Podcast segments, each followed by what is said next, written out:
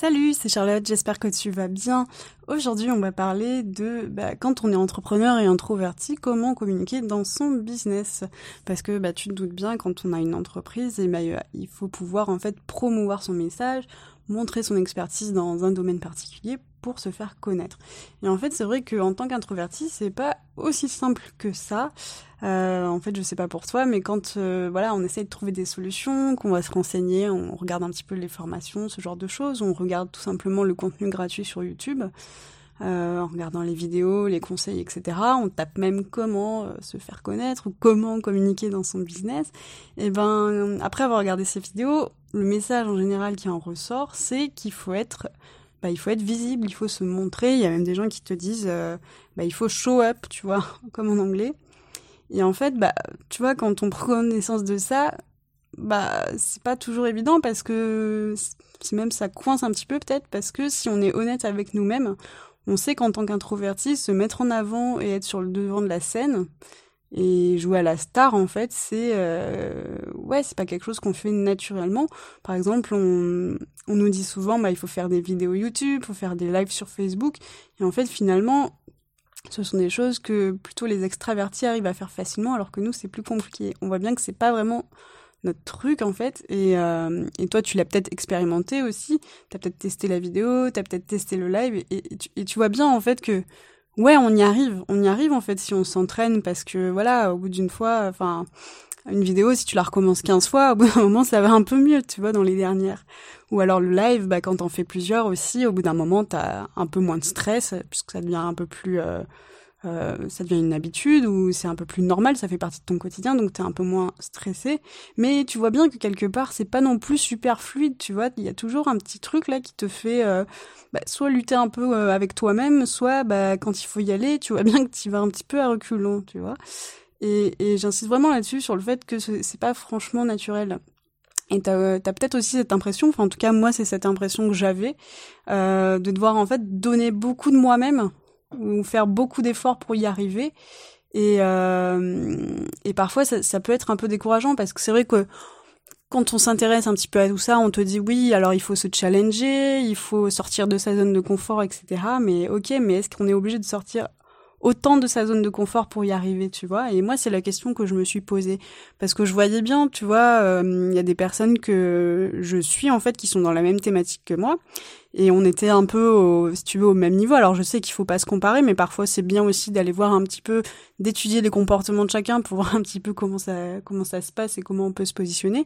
C'est qu'une personne, euh, voilà, elle aimait les lives, etc. Moi, je m'entraînais aussi, mais tu vois, je voyais bien que elle, elle prenait vachement de plaisir à le faire. Alors que moi, pas du tout. Et, en fait, quand on prend plaisir à faire quelque chose, on est forcément plus efficace et plus rapide. Et donc, ça m'a, ça m'a beaucoup travaillé cette question. Et, euh, et aujourd'hui, je pense que j'ai trouvé en fait un équilibre dans ma façon de communiquer. Et euh, c'est pour ça qu'aujourd'hui, j'aimerais te partager en fait bah, mon cheminement, toutes les, les petites choses qui m'ont permis en tout cas de, de trouver un système qui fonctionne pour moi, une routine qui fonctionne et une façon de communiquer qui en fait me, me, me correspond. Donc déjà la première chose que j'aimerais te proposer, c'est qu'on passe un petit peu en revue tous les supports qui existent, qui permettent en fait de communiquer et de rentrer en contact avec euh, bah, des personnes qui seraient potentiellement intéressées par ce que tu proposes et en fait commencer à tisser une, relation, hein, parce que c'est ça qu'il faut faire en fait à travers ces réseaux. C'est pas seulement juste vendre, c'est vraiment créer une, une, vraie relation et répondre à, une problématique, à un problème réel que rencontrent des personnes. Donc il y en a plusieurs. Il y a d'abord donc le podcast il y a le blog, les emails quotidiens, il y a YouTube, Instagram, Facebook et Twitter. Et, euh, donc du coup, je vais, on va, on va regarder plus en détail sur chacune de ces plateformes parce que en fait, pour chacune des plateformes, il y a vraiment des compétences particulières à avoir. Et, euh, et en fait, c'est super important. Donc, si tu veux, bah, mets sur pause à chaque fois pour bien noter en fait les particularités de chaque plateforme. Ça va t'aider, euh, ça va t'aider dans la fin du podcast puisque je vais te proposer un exercice. Donc, le podcast. Le podcast, c'est quoi? C'est tout simplement bah, parler d'un sujet. Donc, en fait, c'est aimer euh, bah, s'exprimer à l'oral, tout simplement. Et c'est aussi surtout ce que j'ai remarqué, c'est aller en profondeur dans un sujet. Tu vois, enfin, un podcast, ça peut durer entre, euh, je sais pas, tu vois, enfin, il n'y a pas de, en général, la longueur maximum, c'est quoi? C'est une heure. Pourquoi? Parce que les gens, ils aiment bien, euh, écouter ça en même temps qu'une autre, les personnes aiment bien écouter les podcasts et faire autre chose en même temps, cuisiner, ce genre de choses, ça, ça permet d'avoir un sujet en fond.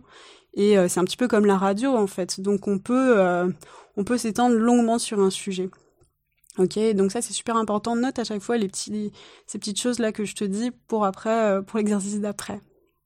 Ensuite, on a le, on a le blog. Donc le blog, c'est quoi? C'est un, bah, un moyen où on s'exprime essentiellement par l'écrit. Donc, euh, euh, sa particularité aussi, c'est qu'il faut essayer de s'exprimer sur un sujet de manière structurée. Pourquoi? Parce que sur un blog, tu sais, pour, pour que ton blog soit bien référencé par Google, eh ben, il faut que tu travailles ton SEO, donc euh, pour optimiser tes textes. Et donc, c'est toujours mieux, par exemple, d'avoir, tu vois, d'avoir une intro, un, un, grand 1, un grand 2, un grand 3, un grand 4. Et, euh, et aussi, ce que j'ai pu relever, c'est que bah, souvent un blog aussi, c'est euh, il faut avoir une présentation assez soignée, il faut avoir des belles images, tu vois. Il faut, pour moi, en fait, un blog, euh, c'est un peu différent du langage parlé euh, qu'on peut avoir par exemple dans un podcast. C'est quelque chose qui doit être beaucoup plus structuré. Et pour moi, c'est plus pour des personnes qui sont peut-être un petit peu plus méticuleuses, tu vois. Et en fait, dans la quantité de contenu aussi, on va dire que tu rentres peut-être un peu moins euh, en profondeur dans un sujet. Tu vas plutôt en fait survoler le sujet, mais en fait le proposer différentes solutions pour le résoudre, ou alors différents angles, tu vois, mais tu peux pas t'attarder sur un seul euh, un seul sujet dans lequel tu vas rentrer. Enfin non, c'est même pas ça, c'est pas que tu rentres pas en, en, profondeur, mais tu vois comme ton sujet il doit être super structuré et qu'en général tu proposes plusieurs solutions pour répondre à ce problème. Enfin, en tout cas, moi, c'est comme ça que je le vois. En fait, c'est un petit peu comme donner des pistes et tu le vois, par exemple, euh, c'est dans les titres, c'est 10 euh, façons de faire ça ou 3 astuces pour faire ça ou tu vois. Et, euh, et donc ça m'amène au point juste après, c'est ça ressemble beaucoup. Enfin non, ça on y reviendra après, mais ça ressemble un petit peu à ce qu'on fait sur YouTube. Mais ça, je je t'en reparle après. Euh, ensuite, on a les emails quotidiens, donc ça c'est pareil, c'est en fait toujours bah, aimer écrire. En revanche, ça demande de, ouais d'écrire en fait des textes qui sont peut-être plus longs, euh, qui vont être moins structurés aussi, et en fait avoir aussi un attrait un petit peu pour le marketing, parce que tu te doutes bien en fait. Euh, bah, des gens ils reçoivent déjà des newsletters tous les jours, donc il faut arriver à faire ce travail sur les titres, avoir un titre qui soit accrocheur, euh, être capable aussi de raconter une histoire, tu vois, pour captiver un petit peu l'audience, euh, pour captiver un petit peu les personnes qui vont te lire et pas qu'elles décrochent au bout de trois phrases. Et en général, les emails quotidiens, ce sont des textes longs. Euh, enfin, en tout cas, ceux qui marchent. Je parle pas du tout des emails euh, des emails de publicité, ce genre de choses. Hein. C'est vraiment des textes, en fait, euh, pour euh, apporter de, de la valeur et surtout euh, avoir un, texte qui permette de, partager un, contenu euh, éducatif en quelque sorte, un peu comme un cours. Hein. Voilà, c'est vraiment ça dont je parle. Hein. C'est pas du tout les emails, euh, euh attention 50%, etc. Ok. Ensuite, on a YouTube. Donc YouTube, c'est, bah en fait, c'est pareil, c'est discuter Ensuite, on a YouTube. Donc YouTube, c'est quoi? C'est aimer se montrer face caméra, parler devant une caméra et euh, en fait discuter d'un sujet un petit peu comme un blog à mon sens, c'est euh, qu'en fait tu rentres pas à fond dans un détail euh, parce que euh, voilà, en fait pour moi YouTube c'est un petit peu comme la télé aujourd'hui, c'est-à-dire que une personne elle cherche à résoudre un problème ou quelque chose ou elle va vouloir se documenter sur un sujet et elle va taper comment nanana, tu vois? Et en fait, euh, alors oui, tu, peux. En fait, il existe plusieurs formats. Tu vois, tu peux aussi euh, faire du documentaire, etc. Mais en général, la majorité des vidéos qui fonctionnent sur YouTube, en fait, c'est vraiment des sujets. Euh, c'est euh, comment faire ça, et puis on te détaille trois, quatre points. Enfin, dans les grandes lignes, en fait, on rentre pas en détail dans un sujet. Et pareil, c'est un peu comme le blog, comme je te disais tout à l'heure, c'est cinq astuces pour ça. Euh, euh, je sais pas moi, euh, trois solutions pour résoudre ton stress, quatre façons de de méditer, euh, tu vois, enfin voilà, c'est vraiment comme ça que je le vois et donc c'est beaucoup moins en profondeur. Ensuite, on passe à Instagram. Donc Instagram, on a différentes façons de communiquer dessus. On a d'abord les posts. Donc les posts, c'est quoi? C'est euh, bah, rédiger des textes courts. Ça peut être parfois des citations aussi. C'est aussi aimer travailler euh, avec l'image, en fait, autour de l'image, puisque en fait dans le feed, euh, dans ton fil d'actualité, bah, l'image apporte, enfin, est capitale pour captiver en fait les personnes qui vont te lire. T'as aussi la possibilité de communiquer en story, donc en fait pareil que YouTube, c'est se montrer face caméra, mais la différence c'est que tu te montres, euh, on va dire, moins longtemps. Et puis il y a aussi surtout une ambiance plus décontractée. Tu vois, enfin c'est de l'instantané. Euh, tu peux après mettre ça dans des stories à la une, mais on sait que voilà, ta story elle dure 24 heures et donc euh, voilà, t'as pas besoin d'avoir un langage aussi structuré et tu peux parler euh, d'autres choses, t'es pas forcément obligé de. Enfin, en, tout cas, ton discours peut être beaucoup plus décontracté. C'est surtout ça que je voulais te dire.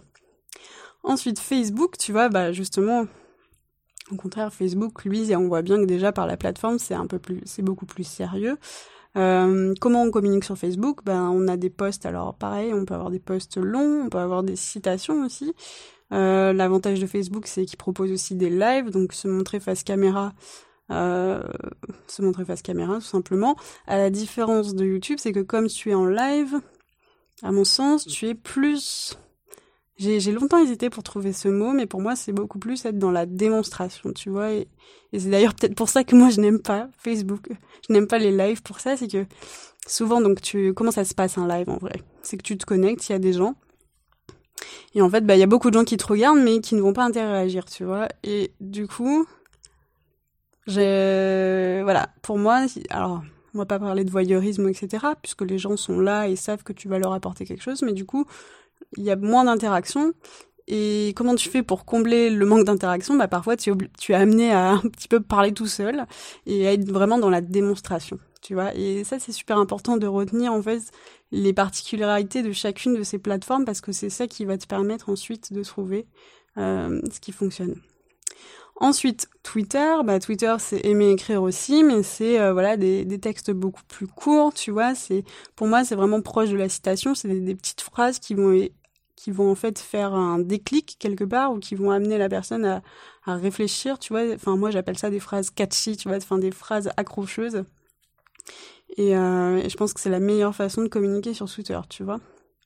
Et, euh, et, donc pour finir, ce que je voulais te dire, c'est que tu vois bien que sur toutes ces plateformes, bah déjà il y a deux grandes façons de s'exprimer. Donc soit ça va être par l'écrit, soit ça va être par l'oral, et que en fait sur chacun de ces supports, bah, tu as des codes différents qu'il faut respecter. Et tu vois bien que ça ne demande pas le même effort de, par exemple, rédiger un mail. Rédiger un email quotidien, ça demande un effort de rédaction constant. Alors qu'un post Instagram, tu vois, bah, ça va demander euh, beaucoup moins de réflexion. Pareil, un post de blog, ça demande beaucoup plus de rigueur qu'un email. Une vidéo, euh, une vidéo YouTube, en fait, tu vois, on va moins rentrer dans les détails et moins en profondeur que dans un podcast. Et en fait, j'incite vraiment sur ces, tu vois, ces toutes petites choses, ces petits riens qui font au final une grande différence parce que, en fait, il y a, y a vraiment énormément de façons de communiquer, mais plus tu es clair sur la façon euh, dont tu aimes communiquer et la façon dont tu aimes fonctionner, tu vas trouver en étant Et tu vois bien qu'il y, y a, autant de façons de communiquer que de plateformes. Et en fait, il faut vraiment que tu prennes conscience de ça et en fait que tu ailles regarder un petit peu ce que toi tu aimes faire et ta façon de fonctionner pour par la suite trouver un système ou en tout cas une routine qui te convient. Parce que tu vois, ça sert à rien. Concrètement, ça sert à rien de se positionner sur une plateforme qui demande euh, beaucoup de rédaction si en fait beaucoup écrire ou, euh, ou rédiger des pavés, c'est pas du tout ton truc, tu vois. Et en fait, attention, ça veut pas dire que tu n'aimes pas du tout écrire, mais peut-être toi tu préfères écrire des textes courts, tu vois. Et et en fait, faut, j'insiste vraiment là-dessus, je me répète, mais c'est vraiment important, c'est qu'il faut aller chercher la nuance, tu vois. Il faut aller chercher la nuance. C'est pas parce que tu n'aimes pas écrire des pavés que tu n'aimes pas écrire du tout. Et euh, c'est pas parce que tu n'écris pas des gros pavés que tu ne sais pas écrire, tu vois. Et en fait, aujourd'hui, on a cette chance d'avoir plein de plateformes qui nous permettent en fait de nous exprimer de manière différente. Et, et en fait, notre travail, c'est quoi? Ça va aller de chercher, d'aller piocher dans, dans, dans ce qui nous convient, tu vois. Et donc ça, c'est super important. Je vais te donner un exemple tout bête qui, euh, en fait, qui me concerne. Et ben, tu vois, quand j'ai commencé à m'intéresser à, à, la vidéo, donc puisque je me suis dit, moi, je suis aussi tombée dans ce panneau en me disant, bon allez, tout le monde a l'air de dire qu'il faut faire de la vidéo sur YouTube, donc je vais m'y mettre.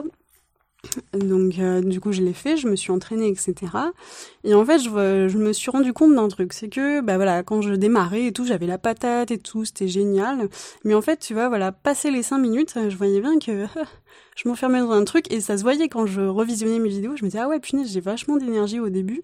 Mais là, passer les cinq minutes, là, je, je oh là là, euh, on a l'impression que, en plus, ça se lisait sur mon visage, tu vois. Je, je continue à parler, mais un petit peu façon robot, tu vois. Et, et, et je parlais en fait euh, de manière plus posée et plus calme, tu vois. Et, euh, et donc à côté de ça, je faisais des stories. Et tu vois, les stories, ça dure que quelques secondes en fait. Ça dure 20 euh, secondes une story. Ou 30 secondes, je sais plus. Et alors là, par contre, tu vois, eh ben, j'avais énormément la pêche. Et en fait, pourquoi? Parce que bah, sur YouTube, quand je dépassais mes 5 minutes, bah, je me mettais à, parler dans un mode un peu plus calme. Et donc d'ailleurs, c'est ce qu'on retrouve dans le podcast. Et c'est d'ailleurs pour ça que ça me convient davantage. Alors que, ben, tu vois, j'arrivais à communiquer mon énergie en story. Et en fait, à partir du moment où j'ai compris ça, que en fait, on a une façon de communiquer qui fonctionne pour nous et qui nous est propre, et qu'on a juste à trouver un bon moyen de l'adapter à une plateforme, enfin qu'on on doit trouver la plateforme sur laquelle c'est... Et à partir du moment où j'ai compris ça, qu'on a une certaine façon de communiquer euh, qui est notre façon de communiquer qui est optimale, et eh ben